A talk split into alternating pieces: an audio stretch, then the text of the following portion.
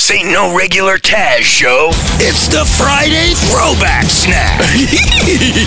Friday throwback snacks? Mmm. Every Friday, Taz takes an inside look at a classic match.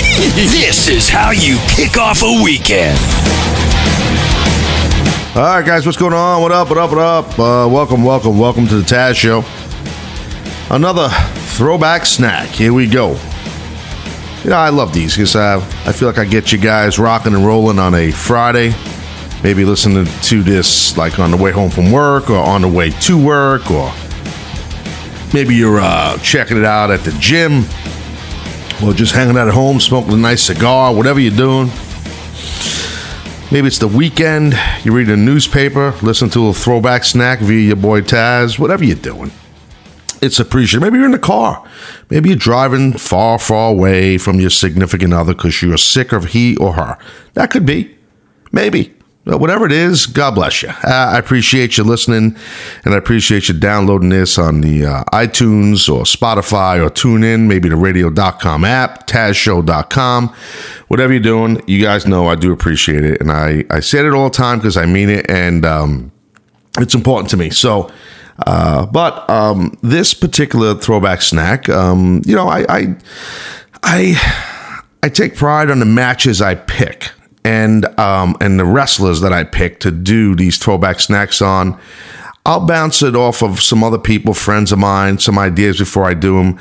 Um, to see what they think. Uh, some pe- couple of guys are in the business or were in the business. Uh, one's not. Um, sometimes I'll even ask Seth. I'll get his opinion because you know, from a fan perspective, maybe once in a while I'll message some of the fans, get their opinion. Some of you guys that listen, because you know, I, you guys might you know, I, I you guys might uh, like something different that I don't. Some of you, some of you, you know, it's subjective, right? All matches, you know, some guys like some matches better than other guys. Some guys and girls might think this wrestler's great or that wrestler was awesome. Some might think, yeah, you know what, that guy really sucked. You know, so it's it's subjective, right? but I think we could all agree on this particular tag team. Um, that they weren't only a great tag team, but excuse me, but individually, these guys were just great workers and who I'm talking about is Arn Anderson and Tully Blanchard. Uh, Arn and Tully, and um, no matter their work in the NWA for all the years or into WWF, uh, which is which I'm going to get into here in a second uh, because this this uh, throwback snack, as you guys probably know by now, it is Arn and Tully as the Brainbusters, okay, against the team known as Demolition, who Demolition I thought were excellent. Um, and I will get into talking about them in a second too. Um, it's it's interesting uh, uh, the team of Arn and Tully and then Demolition because when I was thinking about this, I knew I wanted to do a throwback snack on Arn and Tully in a tag match. And I'll probably do another one down the road. It'll probably be an NWA tag team match, which would not include Demolition because Demolition wasn't part of NWA. So, to give some of you guys a little quick little uh, a quick little uh, what do you call it, history lesson. So demolition, they were you guys. Most of you guys know who they are, but uh, they were kind of a. I don't want to use the word rip off because it's not their fault. It was WWF at the time.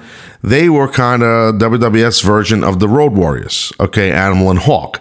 Uh, and you, some would say also a quasi of the Powers of Pain that were also you know, uh, Warlord and Barbarian that were in WCW, I'm sorry, NWA also. And so, but the Road Warriors were the first ones to do all this stuff, to wear paint and to have leather and spikes and metal and look demonic and mean and huge and just crazy rock, heavy metal music and, you know, uh, um, it, you know, so it, it's, um, the Road Warriors were the, They were the originals. They were the OGs. I mean, they, that's it. It's really that simple. They were the guys. They they, they were the first. Now, I uh, wanted to do something here with Arn and Tully from the uh, WWF, but so much of their success was in the NWA. You know, with the Four Horsemen and everything, and and and again, I could get into that down the road here with another throwback snack, but I wanted to jump into a match from WWF uh, for Arn and Tully as the Brain Busters because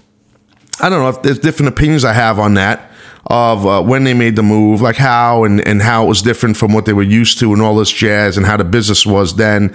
Uh, I was just kind of uh, getting ready to, uh, you know, I was I was in the business, but I was green. I was still getting tra- uh, trained while this match I'm going to do, which is from May 27th, 1989 uh, and it was a Saturday night main event. And this particular match with Arn and Tully versus the let's just say the Brainbusters, the Brainbusters uh, versus um, Demolition.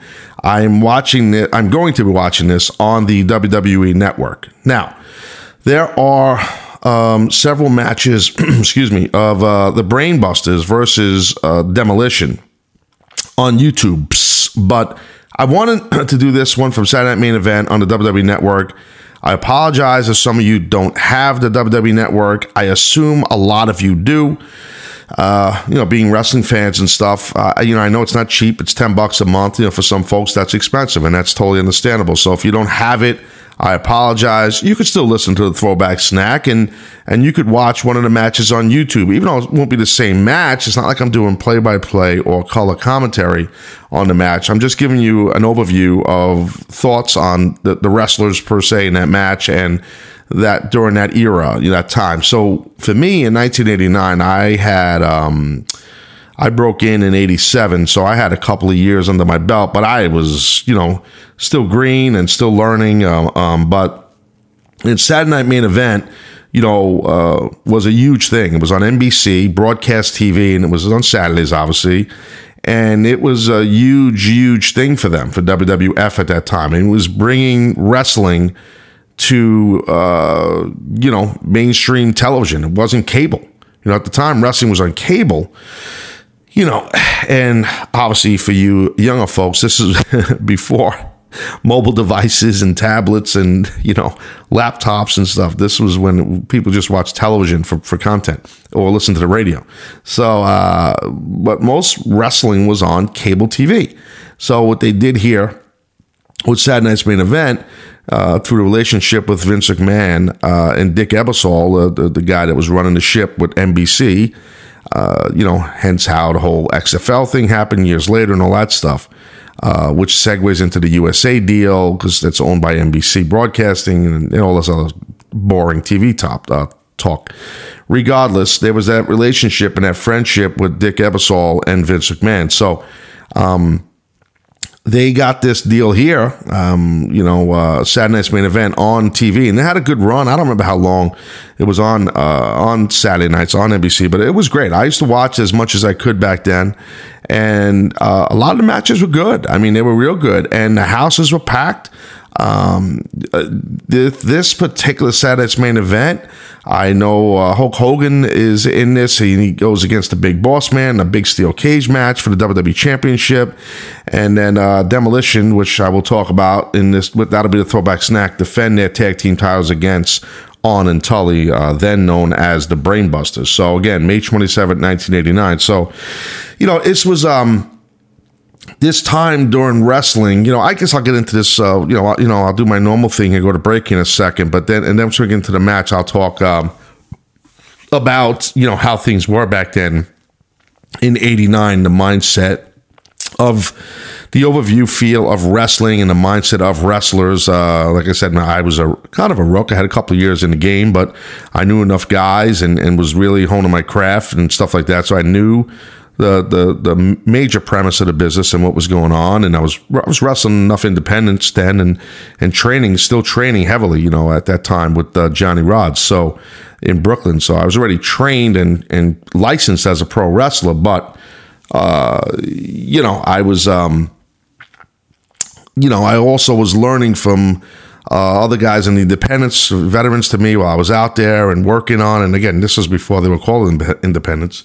And a lot of times, real quick, not to get into this, but like when I was training at the dojo uh, with Rodz, and I was, you know, I had um, some time under my belt. You know, a lot of junior wrestlers under me. I would, you know, Johnny would say, "Hey, go, you know, work with this guy. Show him how to lock up. teach him how to take a bump. Little basic stuff."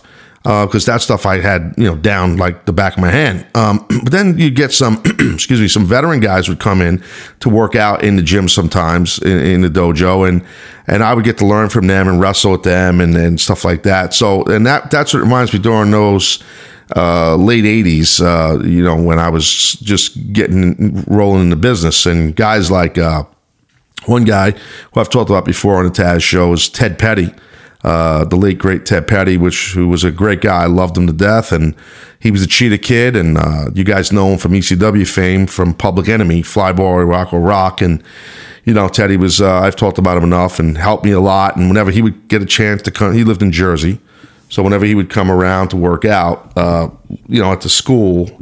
Uh, I was all ears, just trying to learn from Teddy. So that, that you know, I hear those years, 1988, you know, 89, you know, I, I, 90, I think of that. You know, I think of, uh, you know, the frustration of not making it yet because I was very impatient then. And as I got older, I'm probably still more impatient, but that's a whole nother topic for another podcast. So, but, uh, you know, I'll get into deeper, the deeper convos during the match, excuse me, about all this stuff and during that era in the wrestling business. So, uh, and we'll get into it. Like I said, this will be on the uh, WWE Network, a Saturday night's main event. Uh, and this is from May 27, 1989.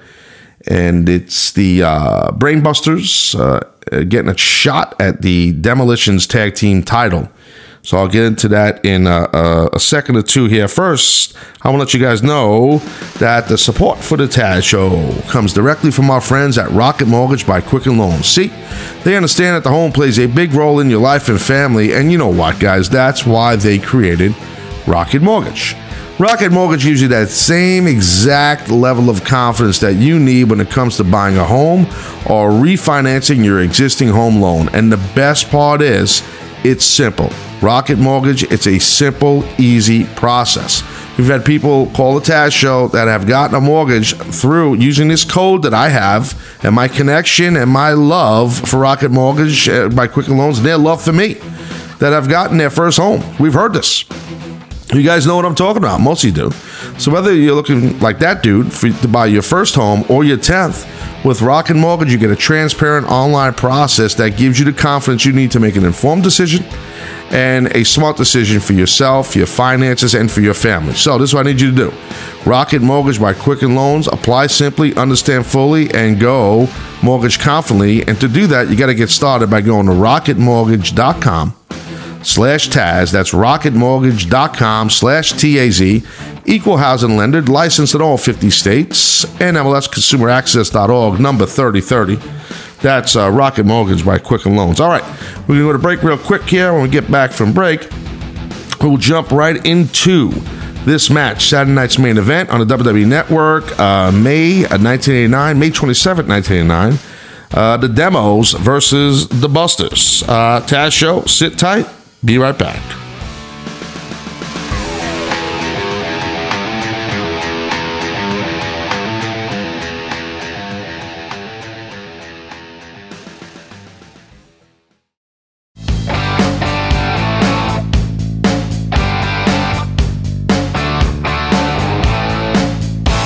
All right, guys, we're back here on the Taz Show. So we're going to get right into this match here. This throwback snack Demolition versus Arn Anderson, Tully Blanchard. The Brainbusters. Again, 1989. This is Saturday night's main event.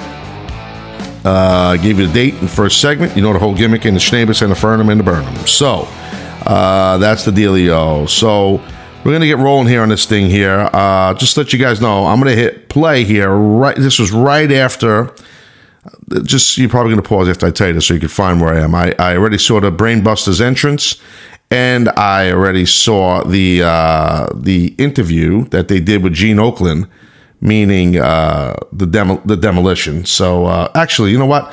Maybe let's start this thing up. Let's start it right. Um, oh, what the hell? Let's get crazy. We'll start it right at the the Brainbusters entrance. So I'll pause for a sec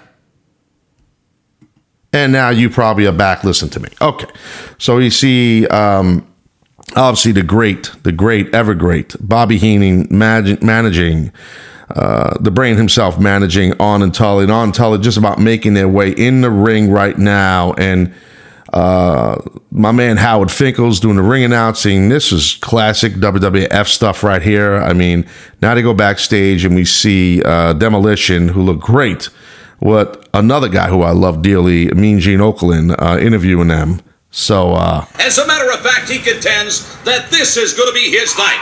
What do you have to say about that, Ax? Mean Gene, I say this is a night of champions. Very Road Warrior Hawk esque by Bill Eadie. we got the belts. All right, Smash, you beat the powers of Pain and Mr. Fuji in WrestleMania 5. But tonight, can you beat Bobby Heenan and the Brainbusters on Saturday night's main event? Beat them! We'll demolish them! We're the demolition! So, you see. So, how it was back then you know, and I know, by the way, I know some folks, not some, very minor. Nah, I'm not going to get into that. Here's the thing. Change my mind. Here's the thing. Um, those interviews they used to do, those were pre-taped. Those were backstage, and those were probably early in the day, and um, not like it is today, where you'll watch Raw, and those guys and girls will be interviewed a lot of times right before they go to the ring or right when they get back to get that real organic feel. Back then, most of the stuff was pre-taped. Still today, I know my time in WWE and in TNA, and even today, stuff is still pre-taped. I'm not saying nothing's pre-taped. A lot of stuff's pre-taped. But the way they did that interview there with Demolition is definitely something that was pre-taped early in the day. Um, this I don't I I could just tell you this. This building they're in is this arena is completely packed, jammed. Uh, during that time in the eight, late '80s, as you guys know, WWF uh, was was hot. Uh, NWA was hot, um, and for Vince McMahon to grab a lot of these guys, you know, like Arn and Tully, who, who were part of the Four Horsemen and all the success they had, you never thought they would leave. Uh, and there was always that divide of NWA and um, you know uh, uh WWF. And when guys would jump and flip over, Nice spot here. Drop down and then uh, gets caught in a bear hug, does Tully Blanchard by the man formerly known as the Repo Man.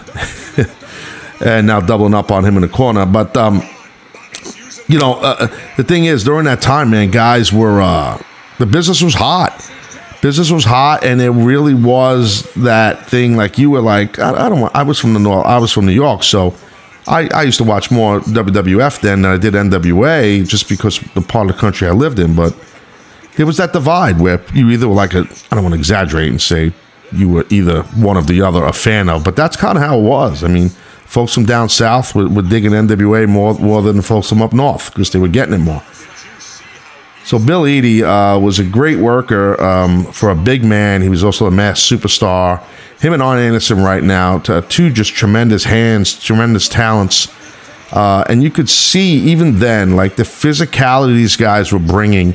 And this was the late 80s when WWF was full of big, giant, huge guys that were some, I'm not saying these four guys, but some of them were not ultra athletic. Some of the guys WWF had back then were not super athletes. They were just big, thick, gigantic, tall, monstrous men. Um, as we know, the business has changed a bit for the better, I feel, for more athletes as opposed to just big, giant guys. Uh, so, nice heat spot right there where uh, Arn Anderson throws a nice knee in the back while uh, Smash was uh, distracted by Tully Blanchard. What was that Ax?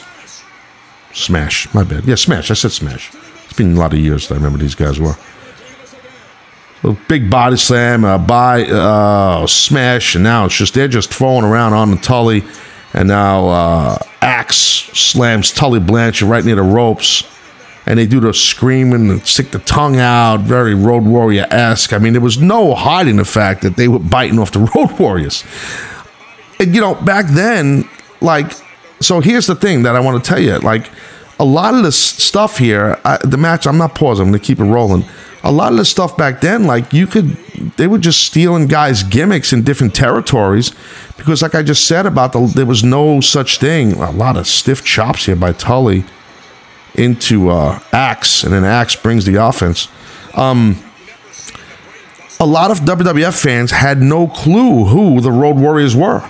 So when they saw these big guys, leather spiked up with paint, meaning uh, the demolition, WWF fans, they just thought it was this cool new tag team because there was no social media. And, and like I said, a lot of fans, if they were NWA fans, they were NWA fans. They weren't WWF fans. Now, there was some crossover fans, but it wasn't a lot.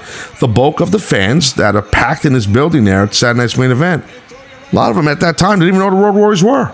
You know, I'm just giving you an overview. And it wasn't just the, the teams like the Road Warriors or t- talent like the Road Warriors and, and Demolition. Bobby took a bump there, got kicked in the head by Tully inadvertently. And obviously on the on the uh, play-by-play and the color uh, commentary, the play-by-play is Vince McMahon and Jesse the Body Ventura is doing the color commentary. Now both Arn and Tully are trying to hold back uh, Bobby Heenan from getting in the ring, like he's pissed. It's pretty funny. And it's a perfect time for him to go to a commercial break. See, commercial break Jones, um, because it was broadcast TV. So you didn't, you know, back then it was, and you know, Oh, by the way, Bobby Heenan's still out there. I thought he was going to the locker room. I guess not. I probably saw this match back in the day. I just, I just haven't seen it in a long time, but the physicality uh, is definitely there, which that's what I wanted to see because back then, you know, in the late '80s, you know, even into the early '90s, you know, there wasn't sometimes a lot of physicality because you would get a bad rep if you were too physical and stiff in the ring. Um, but these guys are veterans, all four of them and they're bringing it. I mean, they're bringing it, and they know they're on big time TV. And, uh, and Bill Eadie, again, like I said, a very underrated worker for a man his size. For you know, I think he would have transcended well in today's world, even though he's such a large guy. he's such a large guy, I should say. He he was very physical, very athletic. Uh, his work looked very legitimate. Um, obviously, Tully can just get over in any age. I was just a huge fan of both these guys and their work and everything about them. And that's also like so. Arn and Tully, when they came in, you know, again, they were part of uh, NWA, the Four Horsemen, wrestlers, wrestlers. You know, just just boots and, and knee pads and and and trunks, nothing fancy, just nylon trunks, old school. You know, and uh, back in the day, because I know I used to get my gear, and, and you either wore spandex trunks or nylon trunks or tights. Uh, nylon was, you know, a little cheaper than the spandex, but spandex was very fancy. That's what was looked at as fancy. So, like for example, the demolition, they were in spandex trunks with like rhinestones or studs on it, uh, where. I'm, I'm, bringing this up for a reason where where are wearing just regular nylon trunks. I know the place in Ohio where they bought those trunks because they were one of the key uh, companies that sold gear to wrestlers, used to buy my stuff there. Um, but anyway, um, Arn and Tully, at least when they came over, they didn't get put in some ridiculous, goofy gimmick because back then there were tons of goofy gimmicks. And now uh, the heels got the heat. The Brainbusters got the heat right now on Smash. And then uh, Tully does his strut around the ring uh, towards uh, the piss off uh, Ax on the uh, apron while they get a bunch of heat while the referee is is distracted by an axe in the ring. So old tag team 101 psychology right there. But like I was saying, when they came in uh, the, the, the, on the Tully, they did not get put in some ridiculous gimmick. They kept their real names. The only thing that was added was the name the Brainbusters, which because they had Bobby the Brain Heenan as their manager. Otherwise, they had them talk and work the same way they did in NWA. And back then, they would take you and just change your gimmick. Like uh, Terry Taylor came over around the same time, and he was part of Bobby Heenan's stable, and he was called the Red Rooster. You know, and the gimmick was it was like you know, Bob, the gimmick was Bobby Heenan was trying to make Terry Taylor, the Red Rooster, a better wrestler, like to make him a star.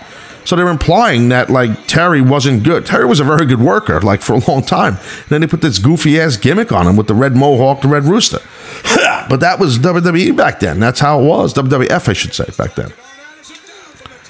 And we're just seeing solid. I'm sorry, I veered off the match, but we're just seeing solid tag team work here. This is is classic tag team psychology that still is implied today by so many young wrestlers because this psychology, the heat on one guy, works. It's done the right way, and you got a guy now who's talented enough, like Smash, who keeps coming back, and, and Arn is going punch for punch foot, uh, uh, Smash in the corner, and now they're fighting out of the corner. Now double knockout. They're both down Arn Anderson and um, and Smash. and this was smart psychology back then, where can the baby face get to the other baby face to get the big pop? And what will probably happen is the baby face will make the tag right after, uh, right right at the same. Oh, well, looks like Tully's getting off the apron, so that's not going to happen. He's going to cut the tag off. So Tully's going to come around. I'm sorry, I'm leading the audience to stop Ax on the apron. I thought they were going for a hot, what we call a hot tag, but they, they're not doing it yet. It's coming. They're just they're building. So yeah, we saw Tully pull Ax Bill off the apron, which now they could continue. Arn Anderson can continue his heat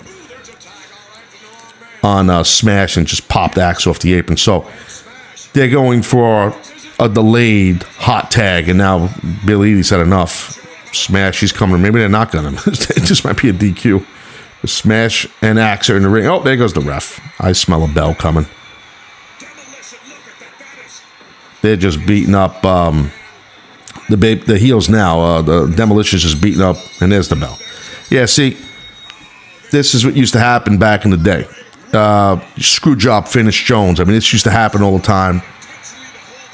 You know, and and those were things that, which is a whole nother topic, but I'll get into, I'll get into that in a second here. It was a, you know, I'm trying not to curse as much on these podcasts, but it was a, you know, a screw job, screw job finish where it was a DQ. And then they give the victory to the heels, but obviously the, the titles don't change hands. You know, so. Oh, now they're going to do some physicality on the outside here. So, this reason why they do this, to be honest with you, is to give the people a little more bang for their buck because they know the audience is pissed off because they didn't get a finish and um, so they have the guys fighting the the way all the way to the back. Man, that place is packed. Um, and now the heels run off as the baby faces run them off. So, so you do that so people try not to go home pissed off about what they just saw and that they got screwed. Even though uh, fans back then weren't as educated to the business like they are now, they knew enough when there wasn't a legitimate finish in a match, where there wasn't a guy getting pinned or given up via submission. They understood that that, that they didn't know it was a screw job, but that's what it was. So that used to happen a lot.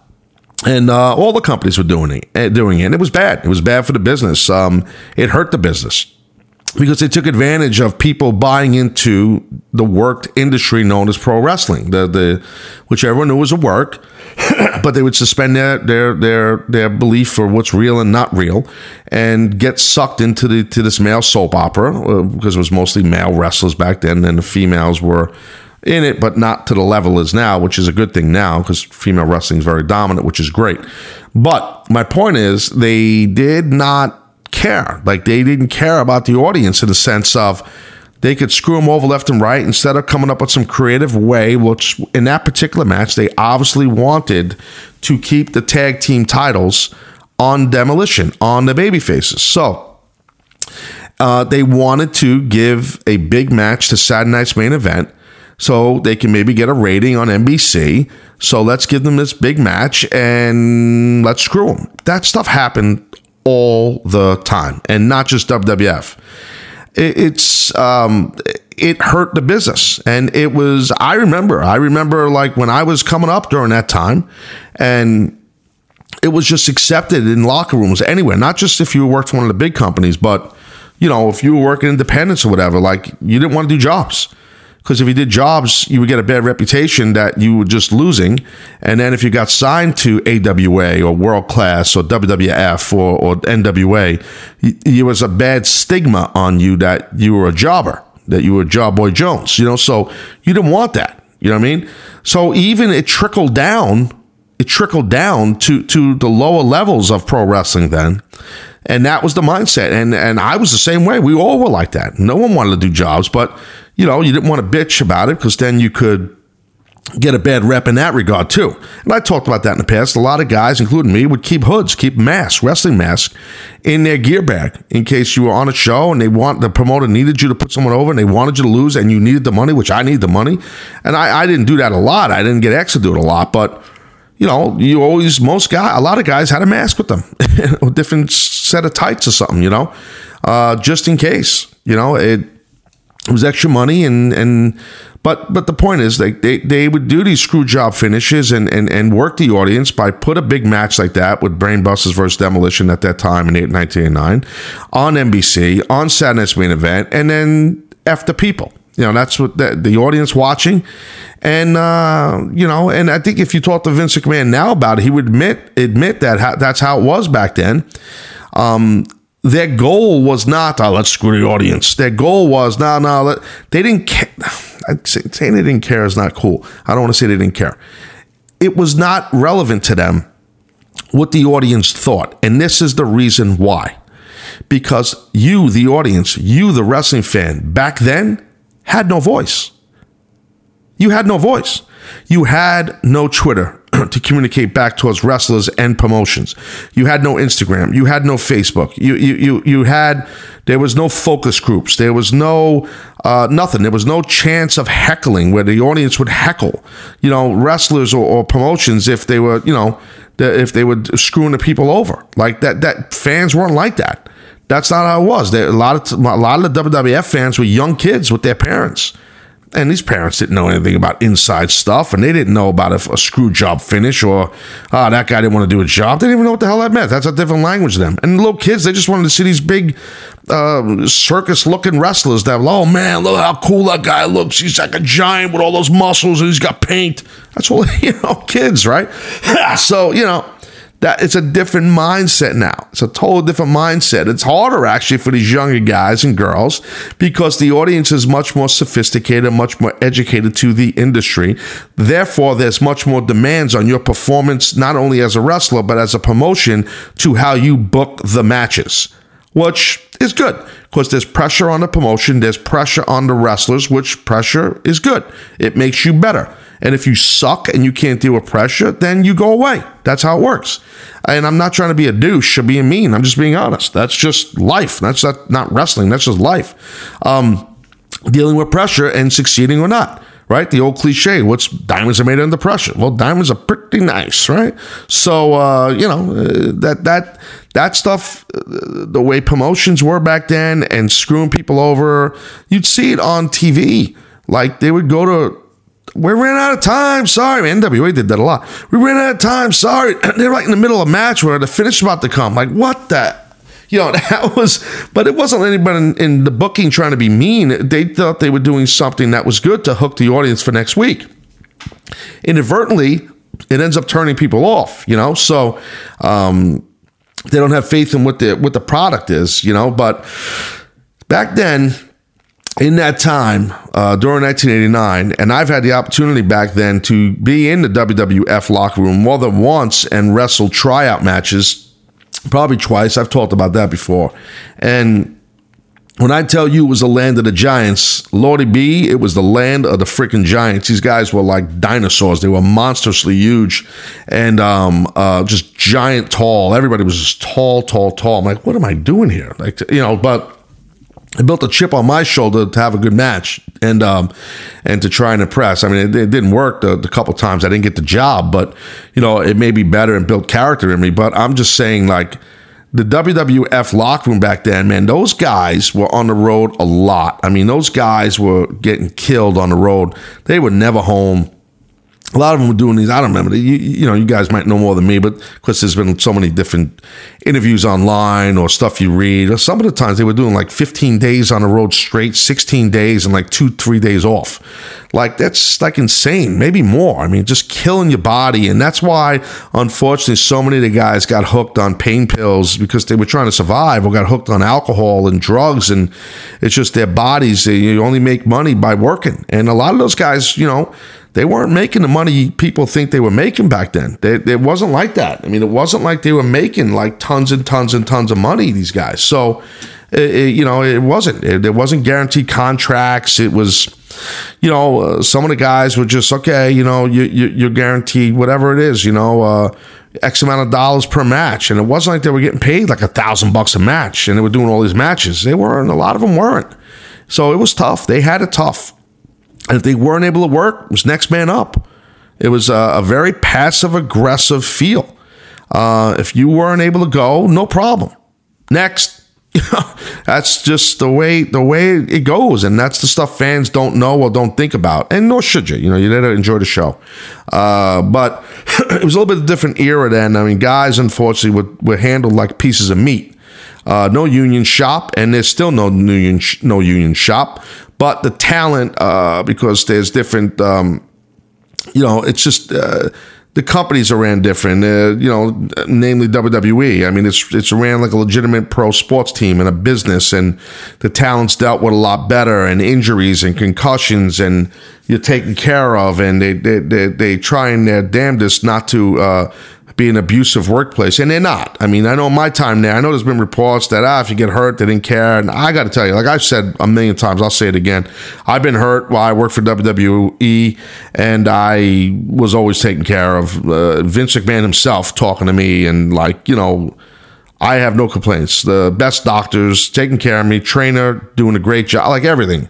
And I've seen it with other guys too. So I just only can speak on my experience, you know. But I know years back it wasn't like that. It was different. I mean, guys were treated like pieces of meat, and I just think there was less education, not just to the fan base, but to, to the promoters. Uh, you know, uh, to to the Crockett's, to Vince McMahon, and uh, it was just different. To to Verne Gagne, you know, uh, Von Erich in Texas. It, it, was a different mindset. The, the promoters weren't as sophisticated as today, and weren't. Um, no, uh, by the way, side note, I've heard some horror stories about how some of these young wrestlers have treated on independence and how some of them don't even get paid, which is just a load of freaking crap that really pisses me off.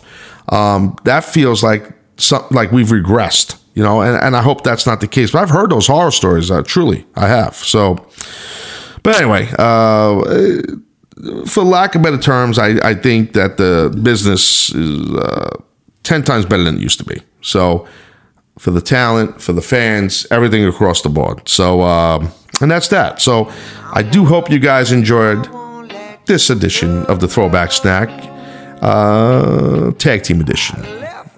Yeah, so be back live, live Tuesday. Hope you guys have a great one. Be safe. I appreciate the support and the love. Don't forget to rate me on the iTunes and put me over. Don't be a jobber.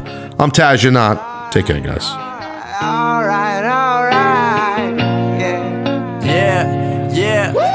Was raised in the days of MySpace and screen names. Back then, when I was only worried about my top friends. Now my circle is getting smaller, all these people acting fake, man. And to be honest, I don't even have a top 10. Me against the world, I've been doing what I really love. Haters been hiding.